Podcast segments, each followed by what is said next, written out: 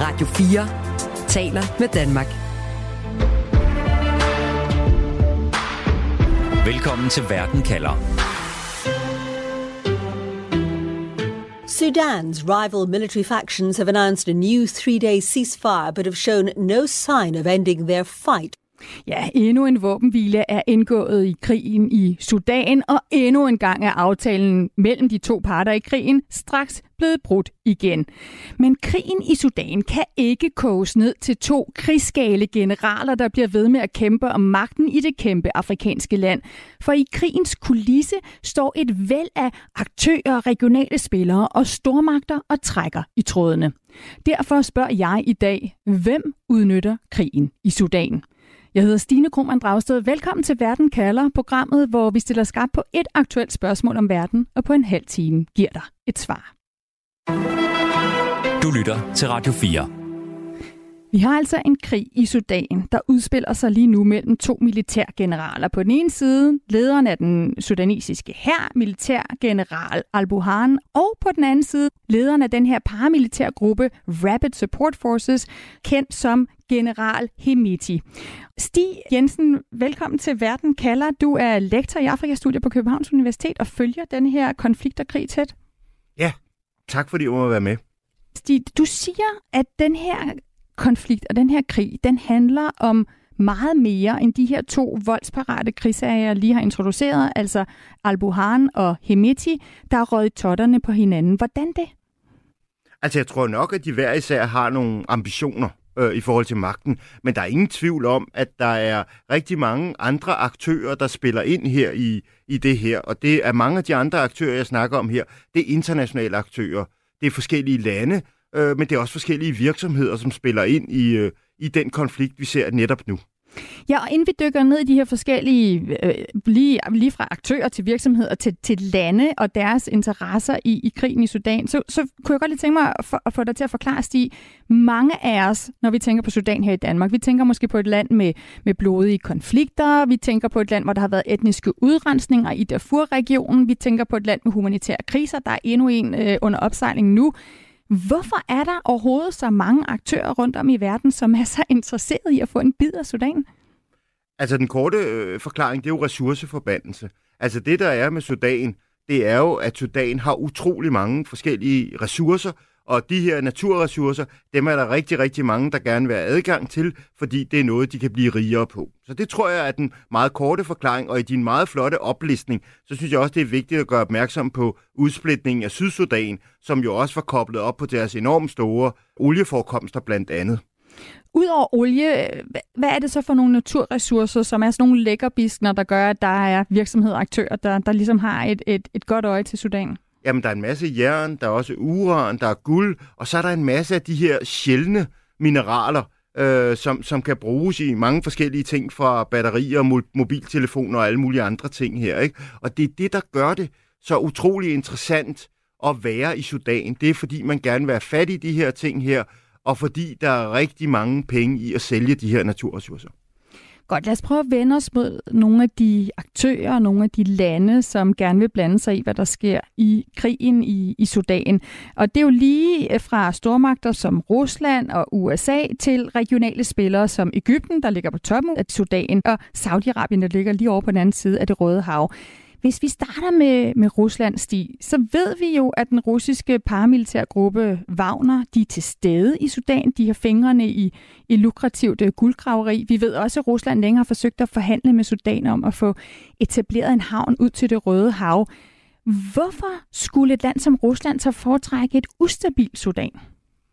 Altså, det er der mange gode grunde til. Du har allerede listet nogle af dem op, men jeg synes, ud over dem, du har listet op, det her med naturressourcerne, så er det jo også et rigtig godt marked for noget af det, som er enormt vigtigt for, for Rusland, nemlig at sælge våben. Ikke? Der kan man sige, der har været et enormt marked her. Og så tror jeg ikke, at jeg tror, vi skal være meget opmærksomme på også den geopolitiske dimension. Det, som er utrolig vigtigt efter starten af krigen i Ukraine, det er jo det her med, hvordan kan, vi være, hvordan kan Rusland være med til at skabe på den ene side partner for dem selv, men også på en eller anden måde destabilisere øh, dem, som gerne vil koble op på, på Vesten. Det, der kan være svært at forstå måske, det er det her med, hvis man, har, hvis man gerne vil have en havn i et land, hvis man gerne vil grave efter guld, så kunne det være, at det var lidt mere svært, når der er krig, krig i landet. Ja, altså det der, er, det der er jo rigtig mange aktører. Det gælder ikke kun øh, Rusland, men rigtig, rigtig mange aktører, øh, som er inde i Sudan, de er egentlig ikke interesserede i at have en, en velfungerende regulerende stat. Fordi det er jo lige pludselig nogen, der begynder at stille krav om skattebetaling, øh, leve op til miljøregulering, arbejdsmiljø og forskellige andre ting her. Og, og det, der er relativt nemt i Sudan og en række af de der ressourcerige lande i Afrika, det er jo ligesom at lave aftaler med lokale, plus at have øh, et, et, et sikkerhedsarkitektur øh, koblet op på en. Altså have nogle... Øh, have, have en privat her, der ligesom kan kontrollere de her ting omkring udnyttelsen, men også transporten ud til havet, så man kommer væk her. Og det, det har vi set i Sudan rigtig, rigtig længe. Øh, det så vi blandt andet også kineserne har gjort i forhold til olieudnyttelse tidligere og sådan noget lignende. Så det er meget udbredt, den model. Mm. Så vi har en model, hvor der er lande som Rusland og Kina, der egentlig godt kan være interesseret i, at der er en vis grad af ustabilitet, og hvor man i højere grad så kan udnytte naturressourcer. Hvis vi så kigger over imod Vesten, USA, også i EU, øh, i forhold til Sudan, hvad vil vi så gerne opnå? Det vi gerne vil opnå, og der hvor vi jo virkelig så et vindue, det var øh, da, da militæret afsendt, afsatte Bashir i, i 2019 efter de her folkelige og opstand her, det er det, vi gerne vil opnå, det er sådan en overgangsregering, der skaber grundlag for demokrati. Og, øh, og, og hvor står vi der?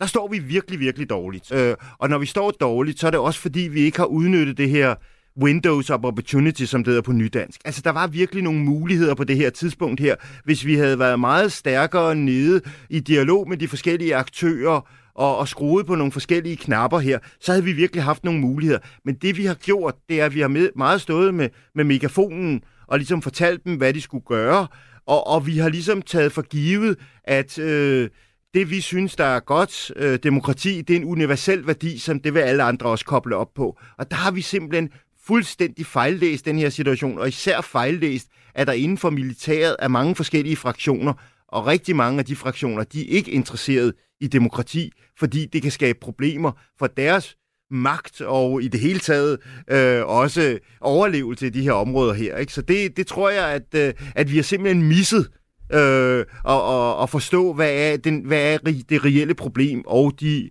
øh, løsningsveje, der kunne være fremadrettet. Du siger, at vi, altså udover at vi ikke har investeret nok, vi ikke har været til stede nok, så har vi simpelthen også været for naive, når det gælder at skabe demokrati i Sudan. Ja, vi har fuldstændig fejllæst de der ting, ikke? og jeg synes også, at det vi skal være øh, ekstra bekymret over, det er jo ikke første gang, det er sket. Vi, ser, vi har set den i situationen i Mali, vi har set situationen i Burkina Faso, vi har set situationen i Centralafrikansk Republik, vi har set det i flere forskellige andre afrikanske lande. Det er stærkt bekymrende, at vi er så tonedøve i forhold til de her ting her, at det ene sted efter det andet, så taber vi ud, fordi vi simpelthen ikke har forstået de dynamikker, der er, og, og værdisæt, der er i de her lande. Og det efterlader os jo så med, at vi har øh, to af, stadig de største globale aktører, USA og Rusland, som så endnu en gang i historien på en eller anden måde står på hver deres side af en konflikt i et afrikansk land. Men de er langt fra alene, for hvis vi bevæger os lidt væk fra stormagternes arena og lidt tættere på Sudan, så er der en trio af magter i regionen i form af Ægypten, de forenede arabiske emirater og Saudi-Arabien, som alle er dybt engageret i krigen og hvis interesser mildt sagt har skabt et trekantsdrama. Du lytter til Verden kalder på Radio 4. Og det skal vi kigge på sammen med dig, Rasmus Boserup. Du er direktør i Euromed Right, som er et netværk af menneskerettighedsorganisationer, og så er du tidligere seniorforsker ved DIS med speciale i netop Mellemøsten og Nordafrika. Velkommen til Verden kalder. Tak skal du have. Rasmus, altså hvis man lige kigger på, på et kort over Sudan, så er det jo et kæmpe land med mange naboer. Mod vest og syd omringet af en lang række afrikanske lande. Vi har Chad, vi har den centralafrikanske republik, Sydsudan, Etiopien alle lande, der selv har problemer med, med konflikter. Og så hvis man kigger nordpå, så ligger Ægypten på toppen af Sudan, og hvis man kigger østpå, så, så har vi så Saudi-Arab og de forenede arabiske emirater, der ligger lige over på den anden side af det Røde Hav. Hvis vi starter, Rasmus, med Ægypten, mm. da krigen bryder ud i Sudan, der bliver en gruppe egyptiske soldater fanget af den her ene militære fraktion i Sudan. Man kan undre sig lidt over, at hundredvis af egyptiske soldater, altså hvad de laver i et land, hvor der netop er udbrudt krig. Hvorfor har Ægypten soldater i det nordlige Sudan? Ja, altså man kan sige, den officielle forklaring, vi hørte indledningsvis fra Ægypterne, var jo, at de var på en træningsmission dernede for at arbejde med det, de sudanesiske væbnede styrker og hjælpe dem lidt med at få, få styr på alt fra logistik til kamptræning. Men øh, det, der ret hurtigt har vist sig, det var, at de jo nok i sidste ende, det er i hvert fald det, som den største del af internationale observatører mener, at de var derinde for at støtte op omkring den ene fraktion, altså denne her general Burhans fraktion, det vil sige det, der i virkeligheden er den, de, de væbnede styrker, altså pangdangen til det egyptiske militær i Sudan. Okay, så vi har øh, Ægypten, der støtter den ene militær general, altså al-Burhan, øh, og det kigger jo så stort. Øh, 177 af de her egyptiske soldater, de, bliver, de ender med at blive evakueret, og 27 af dem, de bliver taget til fange mm. af den her anden general, Himiti, og hans Rapid Support Forces, som jo altså kæmper imod den mand, som Ægypten prøver at bakke op om. Og de bliver så først frigivet til Ægypten, da et tredje land i regionen blander sig, og det er, der der er de forenede arabiske emirater. Øhm, hvilken rolle spiller det land, altså de forenede arabiske emirater i Sudan, siden de sådan kan komme ind og overtale den her anden general til at frigive øh, egyptiske soldater? Altså, Emiraterne er en, er en lidt interessant spiller. De ligger jo ligesom helt over på den anden side af Saudi-Arabien, det vil sige langt væk fra det her i geopolitiske termer, men, øh, men er meget, meget langt inde i konflikten på den måde, at de over de sidste øh, 10 år i virkeligheden har, arbejdet intens på at komme ind og få et fod, fodfæste i Sudan. Øhm, og øh, det handler meget om guld, øh, guldbazaren i Dubai og andre ting, men det handler også rigtig meget om øh, øh emiraternes ønske om at være i stigende grad til stede i Afrika og også i det hele taget. Så have sådan en strategisk brohoved ind i Afrika. Og det, de har gjort over de sidste par år her, meget intenst, er at støtte ham, der hedder Hemedji, altså Burhans øh, nuværende modstandere, De var partnere tidligere, men nu er de altså modstandere. Det vil sige, den fraktion her, RSF eller Rapid Support, øh, styrkerne der, de gamle øh, Janjaweeder. Øh, og dem har emiraterne sammen til dels med sauderne satset på, men emiraterne meget aktivt som en øh, spiller, de mente i virkeligheden var den mest øh, pålidelige til at sikre deres interesser. Der står det altså et andet sted end Ægypten nu. Ja, og så nævner du også Saudi-Arabien, som, som sammen med de forenede arabiske emirater ligesom har satset på den her øh, jeg ved ikke, om vi kalder ham opkobling, men i hvert fald ham, der udfordrer hæren, altså øh, Himidi, som, som har øh, jo været en, en krigshager, er kendt tilbage fra øh, hans rolle i nogle af de her etniske udrensninger i Darfur, og nu altså prøver at udfordre militærgeneralen al-Burhan og, og magten i, i Sudan. Altså, hvorfor støtter Saudi-Arabien den her øh, udfordrer øh, i Sudans krig? Sauderne har i virkeligheden ligesom emiraterne forsøgt at spille lidt på to heste i lang tid. Og, og det som øh, sauderne har skulle bruge det til, at dels så deler de jo en vandgrænse med, øh, med Sudan, så der er et, øh, sådan et spillover-problem, at der kan komme flygtninge, der kan komme det ene og det andet. Men det som, øh, det, som er deres øh, store spil, det er jo at forsøge at få en, en fod inden for det regionale, men samtidig også sikre deres egen sydlige grænse. For at gøre det helt endnu mere kompliceret, så har sauderne i næsten 10 år nu kørt en krig i Yemen,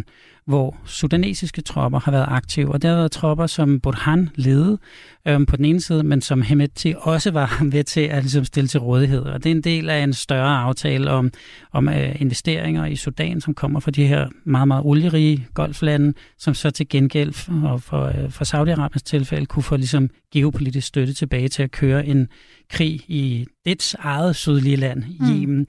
naboland. Og det gjorde det sammen med emiraterne. Det er meget komplekst, det her. Ja, det, lyder der... som et ret vildt strategisk spil, der handler om, om magt også alle mulige andre steder i, i Sudan. Æ, Rasmus, er der slet ikke nogen interesser i øh, fra, fra Saudi-Arabien og de forenede arabiske emiraters side i, hvem det egentlig er altså ideologisk, der ender med at sidde med magten i Sudan?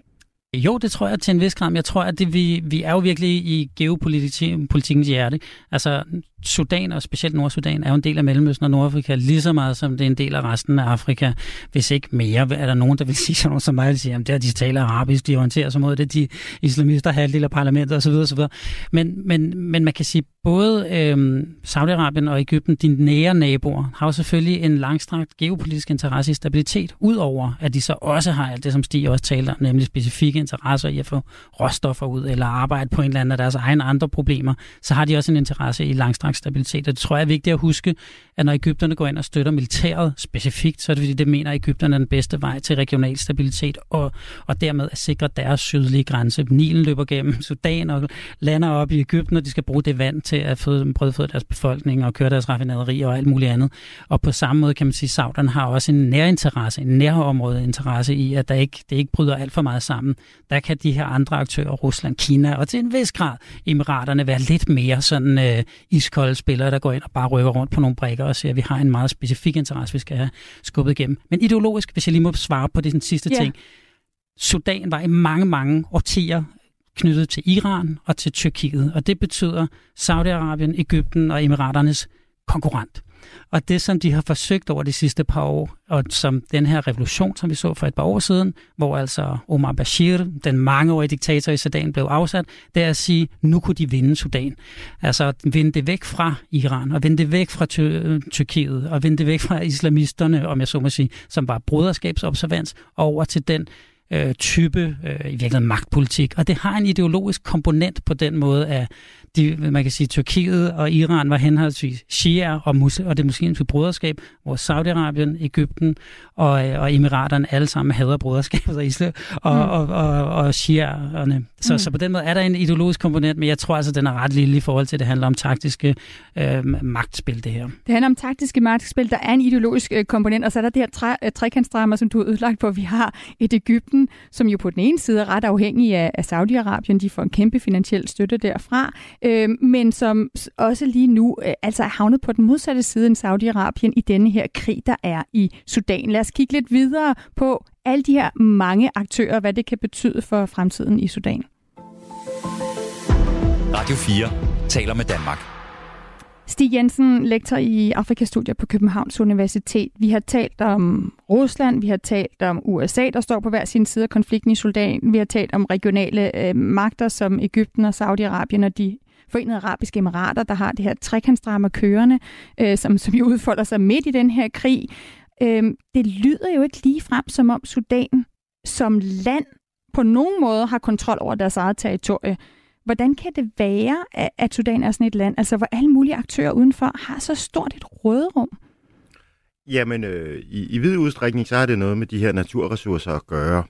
Men, men der er også en anden dimension, som, hvor jeg tror, man skal gå tilbage til 1884-1885, altså den måde, hvor de europæiske lande med Bismarck for bordenden på Berlinkonferencen ligesom tegnede stregerne til de fleste af de nationer, vi ser i Afrika i dag. Man kan jo sådan set sige, at Sudan er på en eller anden måde en, en undtagelse, fordi Sydsudan er blevet splittet ud.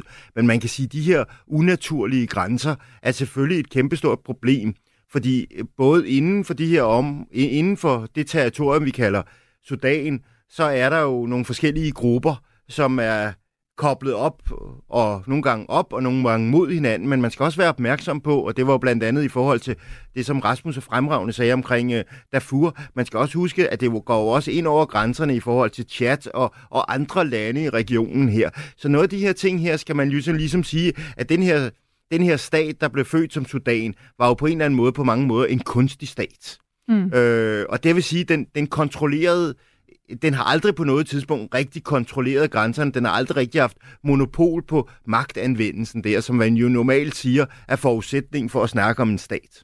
Så vi skal ikke kigge på den som en sådan klassisk øh, nationalstat. Rasmus Boserup, øh, i Vesten der har USA øh, sammen med os i EU så forsøgt at satse på sådan en fremtidig demokratisk Sudan. Det sats, det er totalt floppet. Altså lige nu har vi, er vi mest optaget af at få evakueret vesterlændinge, der er fanget i, i krigen i Sudan nu hvor fred og stabilitet, det lidt synes som, eller det synes som et fjern fatamorgana, og der er alle de her eksterne aktører, der blander sig. Hvad gør vi så i Vesten? Altså, øh, tror du bare, vi vender det blinde øje til, som vi har gjort i Syrien, når vi har fået vores folk ud? Jeg tror, der er to ting på spil. Jeg tror på den ene side, så, øh, så den, har vi en, skal vi sige, en langstrakt ny interesse i Vesten på afrikanske stater, som, som ligger lige bag de nordafrikanske stater, om jeg så må sige. Det vil sige hele Sahelbæltet og noget af det, som Stig også nævnte. At der, at der ligger en række, vi typisk, taler typisk om som svage stater, Mali og til en vis grad Burkina Faso, hvis vi går længere ned, øhm, Niger, Chad osv. Og, og Sudan er en af dem, som ligger next in line til at være et migrations, øh, enten afsenderområde eller et øh, kanaliseringsområde. Og der vil vi gerne have have stabile, i hvert fald øh, grænser. Vi vil gerne have stabile øh, regeringsledere, som kan forhindre folk i at bevæge sig for meget op nordpå. For det er stadig efter 2015 et totalt triggerspørgsmål for vestlig politik, inklusive en del af vores udenrigspolitik. Så derfor har vi nok et længere, skal vi sige, et længere sigte øh, i dag, end vi måske ville have haft for 10 år siden, på noget, som, hvor vi hurtigere kunne have sagt, vi hiver lige diplomaterne og købmændene hjem, og så lader vi den brænde ud. Der tror jeg, der er altså en anden viden om at sige, at det dur ikke, at det er langtidsdestabilt, når vi i hvert fald er så migrationssensitive. Man kan så diskutere, om det er en øh, god pointe eller ej at være det. Men det er den ene ting. Det mm. andet, som jeg tror er vigtigt at holde sig for øje, det er, en utrolig lang række internationale og lokale konflikter har vist sig, at de nære magter er dem, der i virkeligheden trækker det lange træk. Og det vil sige, at vi kan ville alt muligt. Det, kunne, det vil vi i Irak, det vil vi i Afghanistan, det vil vi i Libyen, det vil vi... Altså, you keep on going. Og det, der viser sig hver gang, det er, at det er de store, stærke nabolande, som i virkeligheden sender den langstrakte politik for de her lande. Og det kommer det efter al sandsynlighed til også at være i Sudan i en vis udstrækning. Når de delvis kollapser indad til, så er det altså nabolandene, der har urgency eller nødvendigheden i, i det lange løb. Så selvom vi måske i to-tre år er ultrafokuseret på at sige stop migrationen, og vi må gøre det ene eller andet, så vil det nok, i, hvis Emiraterne ellers bliver ved med at investere, og Sauderne vil være der, og Ægypterne, så vil det være kernespillerne, som bliver nødt til at sikre en eller anden form for stabilitet, en, en orden, som kan sikre deres egne grænser, deres egen ligesom, øh, stabilitet. Og derfor tror jeg, at vi kommer til at se noget af det, som vi også har set i de andre konflikter, at i sidste ende er det nabolandene, som har en, altså en tættere geografisk knytning til det her sted, som vil være dem, der også tager det lange sejtræk med at finde ud af, hvad skal der så egentlig ske. Og det siger du jo så kan være problematisk i forhold til, om vi får fred og stabilitet, fordi vi lige nu ikke, øh, der er ikke enighed. Hvis, hvis man ligesom i Vesten så skulle prøve at arbejde igennem Saudi-Arabien, de forenede arabiske emirater og Ægypten i forhold til en løsning i Sudan, så står de altså på hver sin side af de to parter, der er i krigen.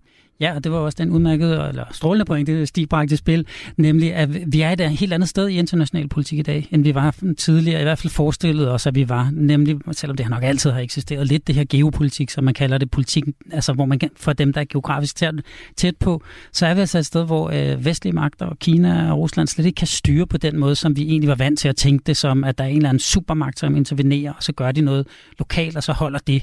Altså det er der ikke rigtig nogen, der tror på den løsning længere, og det er på den ene side en interessant, altså hvis vi, hvis vi sige modsætningen til det, Stig sagde omkring, da, da man ligesom lavede The Scramble for Africa og trække en række nye, nye grænser efterfølgende på de her øh, Berlin-konferencen, så er vi altså et sted nu, hvor internationale aktører øh, har en meget mindre betydning end regionale aktører. Så der er en udvikling, hvor de simpelthen har modnet sig, de her lande. Og vi har set det i Mellemøsten i hvert fald i 20 år, hvor vi godt har vidst 30 måske, at de her lande er blevet stærke nok til selv at lave både national og regional politik i deres eget område. Vi har hørt om kampen mellem Saudi-Arabien og Iran og i århundreder var jeg lige sige, i hvert fald i årtier, ikke?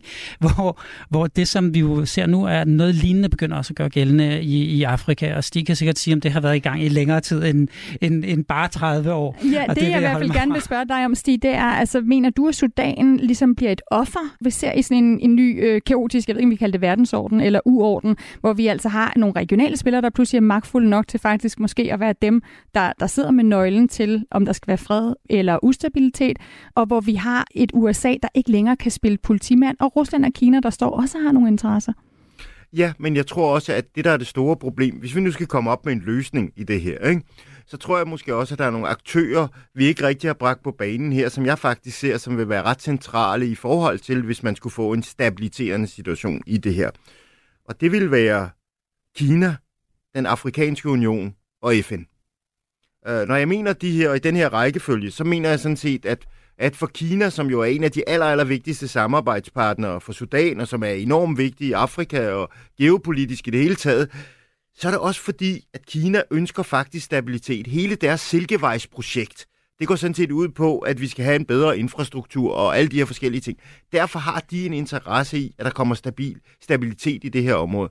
Det man kan sige med den afrikanske union, selvom folk kan kritisere den for, at den er meget, meget svag, så har den faktisk ret meget legitimitet, linket lidt op til, til det, som, øh, som, øh, som Rasmus sagde, har den faktisk legitimitet i en vis udstrækning i de afrikanske lande. Og så FN også, hvis vi ligesom ville prøve at genopleve dem, som vi jo egentlig synes var så vigtige efter 2. verdenskrig, så kunne de faktisk få en mulighed her. Det, der er det svære her, det er så, at så er der nogle aktører, der skal trække sig lidt tilbage, blandt andet Vesten. Og det bliver, det bliver den store udfordring i, i det her, mm. at man lige så anerkender, at øh, Vesten faktisk er en del af problemet, og måske faktisk ikke en vigtig del af løsningen, men det er faktisk lige frem, lige frem af Kina, som er en vigtig del af for eksempel, vi snakker om nationer, af løsningen her. Du lytter til Radio 4. Vi står altså med en krig i Sudan, som ikke bare handler om en øh, kamp mellem to krigsherrer, men en konflikt, hvor der er en masse aktører, regionale spillere og stormagter, der har interesser. Og derfor kunne jeg godt tænke mig at få jeres bud på en konklusion på det spørgsmål, jeg stiller i dag. Jeg starter med dig, Rasmus Boserup. Hvem udnytter krigen i Sudan? Så det, alle de her spillere, vi har talt om, har jo hver deres øh, rolle at spille. Og hvis vi vil kalde det udnytte, så kan vi godt kalde det udnytte. Men jeg tror, mere, jeg tænker det på, på det som er, er i virkeligheden skubbet lidt længere på den pointe, Stig øh, øh kom med at sige, alle de her spillere har næsten alle sammen en interesse, når vi taler om store statsspillere, i at i virkeligheden stabilisere det her. Øhm, handel, mulighed for ressourceudbygning, øh, geopolitik, migrationsstop, øh, sikkerhed osv. osv. Det er alt sammen noget, der kræver en eller anden form for stabilitet. Det, som de ikke har, det er, at de har ikke øh, særlig stor interesse i demokrati og nødvendigvis frihandel, som er noget af det, som øh, EU og USA selvfølgelig har været garanter for i utrolig lang tid. Så derfor står vi med et, skal vi sige, et slutspil, hvor en hel masse aktører, som egentlig ikke er dem, vi har været vant til at sætte og svang takstokken i, i, øh, i regional og måske også international politik, er dem, der nok kommer til at sætte tonen for det. Så jeg ved ikke, om det er en hmm. specielt lykkelig konklusion, men det tror jeg, det er den vej, jeg ser det. Stig Jensen, hvis jeg spørger dig om en konklusion på, hvem der udnytter krigen i Sudan, er du så enig med Rasmus Bosob i det her med, at der faktisk er en hel del aktører, der gerne ser et, et mere stabilt øh, Sudan fremover? Både ja og nej. Jeg, jeg tror, at der er nogen, der rigtig gerne vil stabilitet, men der er faktisk også nogen, der er meget opmærksom på, at de vil ikke stabilitet for enhver pris. Øh, og der tror jeg måske også, at vi skal være opmærksom på i det spil her, at der er det jo også vigtigt, hvem er det, der får ledelsen, og hvad er det for en form for regeringsførelse, der bliver i de her områder her. Og jeg vil stadigvæk sige, min bekymring er, at det vi ser, det er sådan ligesom epicentret for den her multipolære verdens uorden, som vi ser her. Og mine bekymringer er, at vi er på vej ind i sådan en ny kold krig, hvor det ikke bare er mellem øst og vest, men med en række andre aktører med mange forskellige dagsordner. Og det betaler subdan prisen for, og den bliver høj. Sådan lød vurderingen fra Stig Jensen, lektor i Afrikastudier på Københavns Universitet, og med var også Rasmus Boserup, som er direktør i menneskerettighedsorganisationen Euromed Rights. Uanset hvad der sker, så husk at du kan få svar på et afgørende spørgsmål her i Verden kalder med mig, Stine Krohmann Dragsted. Det er mandag og torsdag, at vi sender live. Du har lyttet til en podcast fra Radio 4. Find flere episoder i vores app, eller der, hvor du lytter til podcast. Radio 4 taler med Danmark.